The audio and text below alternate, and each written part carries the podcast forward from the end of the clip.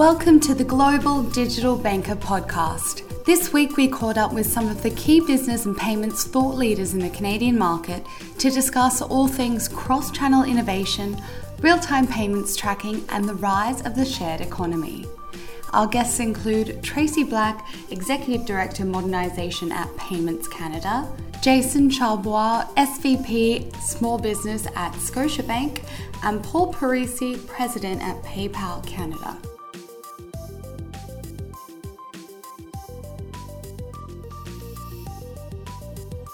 Really pleased to be joined today by Tracy Black, Executive Director of Modernisation at Payments Canada. Thanks for joining me today, Tracy. My pleasure. You've just recently joined the team at Payments Canada, which is wonderful. So why don't you start with a with a brief introduction to yourself and, and a bit about your career so far? Uh, sure, I'd be happy to do that. Uh, I've been working in financial services since 2001, and uh, it would seem that most of my my employment to date has led me to this position. Uh, I think probably some of the most relevant experience I've had uh, was leading the introduction of EMV in Canada. I ran the project management office that uh, was engaged by the industry to introduce EMV in Canada back in the mid 2000s, uh, and so have had some exposure to projects that are complicated and involve multiple stakeholders before. I've also been uh, consulting in the financial services space. Oh, since shortly after that, since around 2009. And uh, my introduction to Payments Canada occurred when uh, I was working for McKinsey and Company. McKinsey was engaged to assist with the visioning around modernization for Payments Canada, and that was my first exposure to this rather massive initiative that I find myself involved with now. yes, it's massive is an understatement, and and for our global listeners, I know they're looking at Canada and the innovations that are happening to the payments rails, and really trying to create this faster, safer, and, and better experience for Canadian consumers and businesses. Big question where are we at right now with payments modernization? I know there's a big roadmap. Where are we at and what are we seeing in the immediate future? With programs of this size, sometimes progress feels glacial. Uh, yes. You know? uh, and so, you know, there there are major milestones. We had uh, some pretty substantial deliveries in 2018 uh, on our ACSS system. We introduced a new credit risk model on ACSS we also introduced a third exchange window that happened in September. Uh, and in October of last year, we introduced two hour funds availability.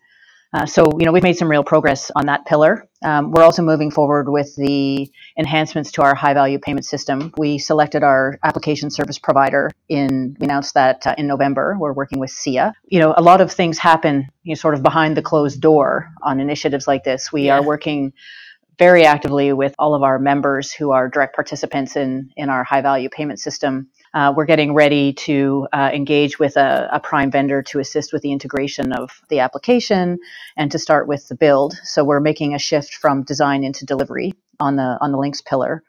On the real time rail side, we uh, we are still trying to come up with the perfect design. As you know, we have a, a very well established P2P solution in market through Interac, uh, and that has um, that's provided us with some opportunity to leverage existing capability in market. Uh, and we're we're working through the details of how we're um, how we're going to best do that to deliver a robust solution and also to minimize the amount of work that has to occur within our member financial institutions. Mm. I know that increased data is one of the really, really important things for you at Payments Canada in these in these changes. So, what are some of those key examples of benefits for customers that you see as an outcome for for the changes that you're driving? Well, I think uh, with enhanced information traveling with the payment, it creates the opportunity for a much more robust payment experience for end users. Uh, so Payments Canada, our role is is to enhance the systems in the middle, uh, to enhance the infrastructure, to support innovation by our members, uh, you know, so that they can deliver a better customer-facing experience for their end users. And as we think about data traveling with the payment, obviously we're focused on the introduction of ISO 20022. On our high-value payment system, uh, we'll be working with our application service provider to have that capability, uh, and we're working with our members to understand when it makes the most sense to turn that capability on. On the real time rail side, uh, we will also be ISO enabled at launch on that system. And I, I, think the value proposition for consumers with Interac in the market, they they already include a fair amount. You know, there's the opportunity for an end user to include data with the payment. It's a, a free text field, and we're looking as we introduce more formal communication messaging with ISO uh, to provide some enhancements that could also be leveraged, for example, by commercial mm. end users. Speaking about consumers, I was at a, a business banking event yesterday here in Toronto and a lot of talk about how payments innovation can be aiding the small business owner as well. So, can you share some insights as to what you see as some case studies that we'll see or real key examples of something that will benefit the business community in particular? Well, I think the obvious application, I, there are two, two obvious payment um, vehicles today that are opportunities for for both end users and, and for financial institutions. And you know, one one is wires and the other is checks. Uh, and so this, the challenge that we have with both of those payment instruments today um, is that uh, there isn't amount of data that travels with the payment. Obviously, checks are still paper. We digitize them here in Canada. Uh, but as we think about small business in particular, they still write a very substantial number of checks. Uh, and they, they do that for a number of reasons. Uh, and to introduce a real time payment capability that provides irrevocable good funds payments you know, much more quickly than they can get those funds today is, I, I think, a very compelling value proposition. On the wire side, there are a number of, of wires that are sent for transactions that are you know under $25,000 and the the rationale for the use of the wire payment option is speed. And so it's uh, another opportunity for uh, small businesses, medium businesses uh, to replace paper payments or wire payments with uh, with a real time payment. Yeah, it's interesting. We were talking about this yesterday at the conference about yes, businesses want speed when it's incoming payments, but not when it's outgoing. Often, yeah, often when they're paying, they they want to write that check to buy themselves, you know, a week or so to uh, to manage the cash flow. But yeah, they, they, obviously there's huge benefits. But It's just quite interesting to think about. Well, I think you know it, will be interesting as more and more jurisdictions introduce request to pay capability. Yes. Uh, to see how that how that features with uh, with commercial payments. Mm. Or Interac offers that capability in Canada, as you probably know. Yeah. Uh, and um, you know we we look a, around at other implementations to try and understand what the best practices are. You know there are some advantages to not being on the very front end of these sorts of things, and um, you know it, it, looks like that's a, a pretty substantial capability in terms of driving volume on real time systems. So you know it'll be interesting to see how that plays out in other jurisdictions. Yeah, absolutely. And so payments modernization opens up the rails to, to new entrants. So there's lots of different overlay services and lots of different opportunities for Canadian businesses, financial services businesses to get involved. So you said you, you've kind of announced some of the key partners that you're working with, but who do you see as being able to, to really leverage these new opportunities within the financial services industry? Uh, well, I, I, think having faster payments capability in the middle provides a potential for innovation you know, quite broadly. From a Payments Canada perspective, we will take our lead from the Department of Finance. Um, we look to them to help us define new membership classes uh, and to set some requirements around who might have access to Payments Canada systems. We're still, as you probably know, waiting some some more details on what they're thinking in that area. But in the meantime, you know, the expectation is that our direct participants, they, our banks, our members, they work with fintechs today. Uh, we've watched how fintechs have increased the capability or the experience around some key payment vehicles that are in existence today. And our expectation is the platform for, for innovation that we're building will allow our members and their customers to innovate pretty substantially and to introduce new customer experiences and even new products and services into the market. Yeah, absolutely. I think you can see those partnerships working across the full industry, and it's about leveraging that to, to improve the payments industry more specifically. Really fantastic insights. Thanks for sharing that with us today. Oh, I appreciate it. Thank you for your time.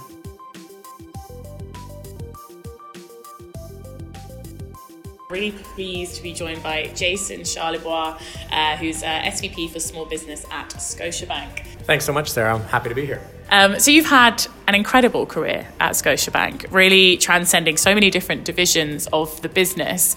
And so, you know, you've been able to see so much innovation on the retail side. And I think the whole financial services industry has. And it seems like there's an awakened focus on that SME customer, which, you know, occupies your day to day now. How do you channel the innovation that's been seen on the retail side and bring it to the small business customer?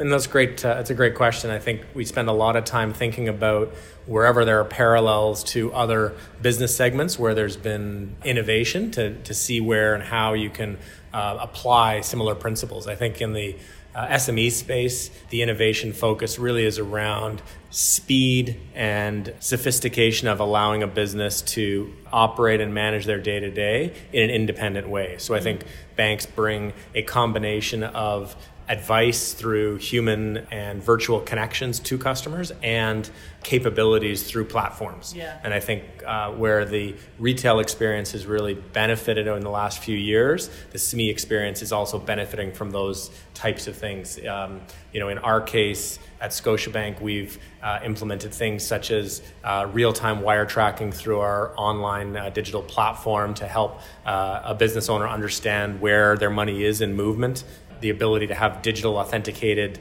tokens so that they can actually safely and securely access the details of their business through a mobile device or online. And obviously, we're spending a lot of time thinking about how the payments flow uh, can be improved in Canada. We're still you know, still a heavily check-based ecosystem in Canada, and there's a lot of yeah. uh, digitization and, and electronic and, and automation opportunities in that space. Yeah. And one of the topics that was very topical on your panel you spoke about was this blending of the digital experience and the personal relationship. Because when you're talking about small business, it's unlikely that they're going to have their own RM. That's just not how it works in terms of volume and, and feasibility. Um, but you know, a lot of these businesses require that need for expertise and that need for comfort and someone that's going to support their growth. They also demand the the best digital experience. So How do you blend that? Yeah, I think the Uh, SME small business market is a classic example of one where you need to be really excellent at balancing personalized and customized advice delivery and sophistication of self-serve and omni-channel capabilities because mm. businesses do need and want to interact with us in multiple different uh, ways uh, but at the heart of why they choose their bank it's because they're getting advice so we think that that personal relationship and and we're evolving how we deliver that personal relationship uh, to your point around uh, scale in terms of um, sometimes those are virtual advisors, sometimes those are local advisors in their market, and sometimes uh, that advice is delivered completely in an electronic or digital fashion. So I think the evolution is a combination depending on the unique needs of that business in terms of how we best serve them. Yeah, and do you think it's possible to give small businesses the RM experience, but through digital means? I don't envision digital replacing the role that our small business advisors have in helping a business uh, chart their path to growth. Uh, I think there's a uh, an evolving balance of how much of that time the business owner needs the RM to guide and coach them versus where we can help that business owner in other ways to yeah. allow them to to achieve the business's success. But I do feel that there's a strong need for human advice as part of a business's growth trajectory. Yeah. We're one of the few trusted advisors that businesses need to be successful. Mm. At the conference today, we've had North One, who is a US neobank um, operating in Canada, that have just achieved literally today a one minute loan. So we're seeing these fintechs coming into the space and really challenging the experiences that have been traditionally in place. So do you think big banks can survive this influx of, of SME fintech financing and payment companies? Yes, I think uh, I think banks are very well positioned. I think it's about collaboration. Scotiabank uh, is you know undertaking a multi-year digital transformation uh, with our stated aspiration to be a digital leader. We've opened digital factories in all of our major markets here in Canada, uh, in Toronto, uh, Mexico, Peru, Chile, and Colombia. Um, and we uh, also make material investments in in the ecosystem of fintechs. We have uh, partnerships with Canadian universities and organizations, uh, venture and venture capital firms provide focused access to the fintech ecosystem. I feel that a combination of partnering with fintechs as they help teach us about how to better serve customers, as well as leveraging the capabilities of the of the strength of the of the bank itself to deliver um, is the way of the future. Yeah, and I'm interested. You mentioned those markets there, such different markets that you're working across. How how do the challenges differ for you across those different areas? I think each market that we operate in is is unique in its own way, but there are common elements, of course, across all the markets. I think you know the pervasiveness of digital technology and smartphones now more globally than ever allows some consistency in terms of the basic uh, features and functions that are core to delivering banking digitally are similar. Obviously, the use cases and the specific uh, pain points are unique in markets. So we kind of use a you know kind of a, a, global and a, and a and a local focus blended together to make sure that we get the right capabilities into yeah. the customer's hands in the various markets that we operate. Yeah. And what are the big opportunities do you think for the large domestic banks like yourselves, particularly in Canada or across those markets, to overcome these challenges and these pain points? It's a you know a constant focus on prioritizing what are the things that creating friction in our customers' lives that if we can in, reduce and eliminate that friction is going to make those customers feel better about choosing Scotiabank as their primary bank mm-hmm. and feel better about referring and advocating for us in their inner circle. So I think you know for all of us as large incumbent banks, it's about um, uh, surprising and delighting our customers and being relevant to the things that matter to them. Yeah. As we said at the beginning, it's such an exciting time to be focused on the small business customer. And I know you have your hands very full in focusing on this. So thank you so much for taking the time to chat with me today. Yeah, thank you so much for having me, Sarah. Really pleased to be joined by Paul Parisi, President for Canada at PayPal. Thanks so much for joining me, Paul. Thank you. So we're here at the Global Business Banking Conference, the Canadian edition here in Toronto, and you've just come off stage from a fantastic panel session with uh, a lot of different perspectives, which is always refreshing. So we had a fintech, a US fintech, a massive domestic bank, credit union, and of course yourself, a global payments innovator, um, and discussing what is going to be the business model of the future. And I'm sure if we all had a crystal ball to find that out, everyone would uh, would be very excited. But it was an interesting discussion. So we'll talk more about it here. What do you what do you see? What new model, business models will dictate the future of business banking, financial services in your mind? Yeah. So I so what I was saying on stage was was that the models themselves, I think, are already built. Mm. I don't think that people are looking for new types of financial services. I think they're just looking for um, getting those financial services the way that they want to, yeah. when they want to um, and how they want to, what form they want to take that in. So if I think about some of the things that uh, PayPal has done, one of the examples that I use is is we just announced uh, this week that um, our lending service in the UK has lent over the last five years has lent one billion pounds to thirty-seven thousand different small businesses. Wow. But the but the important piece here is that seventy percent of the transactions and the requests were completed in non traditional banking hours, so after hours. And that's where I think the business model needs to move to yeah. is giving people 24 hours a day access in the way that they want it. Do they want it in an app? Do they want to call? Like, however they want it is how they should be able to get access to it. And so I don't think it's as much as a shift in um, the actual model itself, but more of a modification to how people get access to that model. Yeah, it exists. It just needs to be better. Correct. And if you think about the business owner, you know, especially if we're looking at the micro end of things, they're going to be doing their day to day business, selling their products or services from the nine till five. So when it comes to thinking about growing their business and the services that they will typically need from the financial services provider, of course, it's going to be outside of, of business hours, right? Right. right. Co- completely agree. And I think I think there's so there's a, there's that really busy worker between nine to five, and how do they get to the bank? Yeah. Um, if they have to, or to today, for for the most part, they have to. But then there's also that the gig economy and the five to niner economy yeah. that they're doing their regular job during the day and they don't have the ability to go out and modify the time that they get to go to the bank. And at nighttime is when they're doing that and they want to be able to access whatever financial information they want mm. at the time that they want to do it. Yeah. Online services, there's so many new technologies and buzzwords that people are throwing around. And I've known you for the past two years yes. now, and I know that you do have such an interest in, in how this is developing.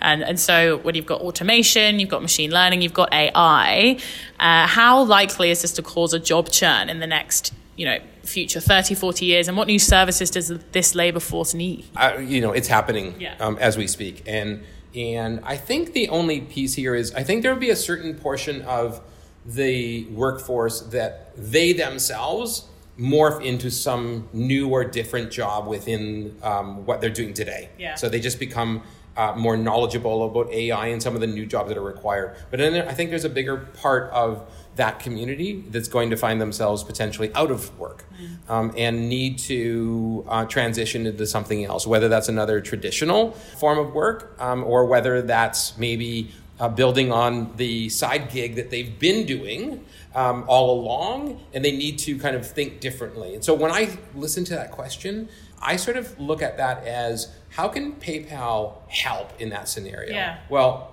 They can help during the transition. They can help create easy access to credit. They've got a new customer that doesn't have a traditional income source. They're moving into a space that the traditional lenders are kind of like, mm, I'm not sure if this is going to work. I'm not going to lend you a whole lot of money, yeah. right? We and I think the rest of the financial services community needs to think differently about that mm. and treat that um, that new workforce differently. Yeah. Yeah. Well, because it's interesting when you don't have a history of credit or a history of understanding how that particular industry is going to develop. What do right. you base those decisions off, right? Exactly. And so we ha- we have it right so the, the history is there yeah. it's just that the the concern around the future well, yeah. um, is also there and and so you know a traditional lender is looking at things saying saying well there's no uh, traditional stream uh, of income here, mm-hmm. I'm not sure what risk I'm willing to take. Yeah. Um, and I think the non traditional lenders and non traditional fi- financial service providers, like PayPal, mm-hmm. will think differently about that community. So, as you're entering these kind of uncharted waters, then how do you keep security in check? Obviously, a massive priority for, for yourself and PayPal. Yeah. Uh, so, so we've been very fortunate over the 20 years that we've uh, been around that we are the number one trusted brand, the number one trusted brand in e commerce and in online services. And it's because people know we're not providing data to anybody if the uh, end user gets hacked, uh, um, they, they aren't seeing any information that would that would reveal yeah. or provide concern to um, uh, to our customer, and that sense of security for online is what people have been grabbing onto, mm. um, and and there's even more development I think in this space that's getting better with AI. Um, that's going to make it even better for people. Yeah. Yeah it's interesting because we see exactly that in our data, and particularly when we're talking about millennials. So we did a study. Uh, it's UK based at the moment, but it's coming to Canada, um, where we asked people who do they trust with their financial services information. Yeah. And PayPal and Amazon for the first time overtook the banks. So the banks have still got this level of trust across all age groups, but yeah. when you cut it down, the millennials for the first time that's overtaken the banks who who rely on this trust as their kind of value mm. and it's interesting to see this shift in the younger generation that you really can start to take advantage of. And talking more about millennials, they have this well, they're demanding this greater flexibility in the workplace and, and how they manage their money, as we've already spoken about. What specifically are the fintech models to service these millennials, do you think? Yeah, so um, I was actually saying on stage, millennial is also a bad word these days. Well, yes. uh, and no one knows how to get to them, no one knows who they are. They're this enigma. Um, well, they're not even but, so young anymore. exactly, exactly. um, but they are educated and they are online and digital and they know how to use that and they, know what they want. Mm. Um, and there's very little loyalty in that space. They just want to know that they can get what they want. Yeah. So when I look at PayPal globally, I can't help but move towards uh, the Venmo app that's available in the US. The Venmo app, which was built on, on this sort of awkward splitting of money between friends and acquaintances. You go to dinner, one person picks up the bill, and it's like, you owe me 20, you owe me 20, and all that kind of stuff. And, and uh, people were finding it awkward. And one of the examples that I've used is, is that when someone wants to, you know, four people want to go to a concert, you can't do that individually. Yeah. It's usually one person that has to to to do that. So you can um, sit so, together. Correct. So yeah. you want to sit together. You got you know 31, 2, 3, 4, and 5. Yeah. Um, but then one person puts out $500 and they have to figure out how to get that money back. And so this app was built to say, um, hey, Venmo me 100 bucks, right, uh, for, the, for the ticket. And here's an emoji and it makes it a little less subtle yeah. or a little more subtle, but, but a little less sort of awkward and daunting. Um, and people have latched onto this app and, and the social networking aspect of it. And now, when PayPal um, took it over, they also saw the payment side of it. And the success of it um, it speaks for itself. Yeah. Right? You know, in September of 2018, one billion dollars of peer-to-peer money movement happened on splitting and moving money between friends. Mm. When we moved into Venmo Pay, so we actually have a button now in the U.S. where when you go on and you want to pay with PayPal, pay with whatever you want, you can also do a, a pay with Venmo. Yeah. Um, and people are latching onto that. And we did 62 billion dollars in 2018 of total payments on the Venmo app. Yeah. which is amazing. It's amazing, Yeah. right? I mean, it's all due to the all due to the millennials. That's Yeah. who, that's who wants it. It's staggering figures, but it's also, as you raised on stage, the fact that Venmo is a it's a verb. Venmo me. Yeah, Venmo me, Venmo me. I mean, I ah. see that in the sort of trashy sitcoms that I watch, but you know, it, it, it that is how prevalent this is, and I think it's one of the examples outside of Asia, maybe, where we've seen this kind of app come in and take over and blur those lines between payments and kind of social interaction, Exactly. which seems to be the way we should be going globally. Yeah, yeah, I completely agree, Mm. and clearly see opportunities within the Canadian market to do something like that. Yeah. So, what are some of the exciting things coming up for you, um, particularly focused on Canada at PayPal? You know, I, I mean, first of all, um, C- Canadians have to latch onto this as well, right? Yeah. So the the slowness with which they're e- embracing the technology has been a concern, right? And and when you're a global company and you're looking to where am I going to invest? Yeah. You want to invest in the markets that are already growing. Canada's there. It's interesting. I think we're at the tipping point. If you've ever read the book, it's an awesome book, uh, Gladwell. You're just going to see it shoot off. We're ready for that. I'm not going to give you anything more than that. Um, but we're ready for what I think people are going to want in this market, what they've been asking for in other markets. Yeah. We, we got the benefit of seeing the success Yeah. of other markets, and we know kind of how you stage this out to work in parallel with e-commerce and digital growth in the market. Yeah, well, that's it. A lot of customers don't know what they want unless you show it to them either. So the fact that you can leverage that global experience, show the Canadians, look, this is awesome. This is how you should be doing things. I agree, and there is a little bit of chicken egg in there, Yes. right? And you kind of, you know, if you launch it, will they come? Yeah. Um, or do you wait for them to be there and then give them what they want? Um, and I, I think it's a balance in there. You do a little bit of both, Mm. Yeah. um, but you, you you do kind of scale it and roll it out appropriately. Yeah. Well, we'll be watching with bated breath. Thank you so much, Paul, for joining me today. Thank you. We hope you enjoyed the episode this week. To view the show notes and for more content on the podcast, head to globaldigitalbanker.com. For updates on upcoming episodes, follow us on LinkedIn or Twitter at RFI Group or email us at gdbpodcast at rfigroup.com.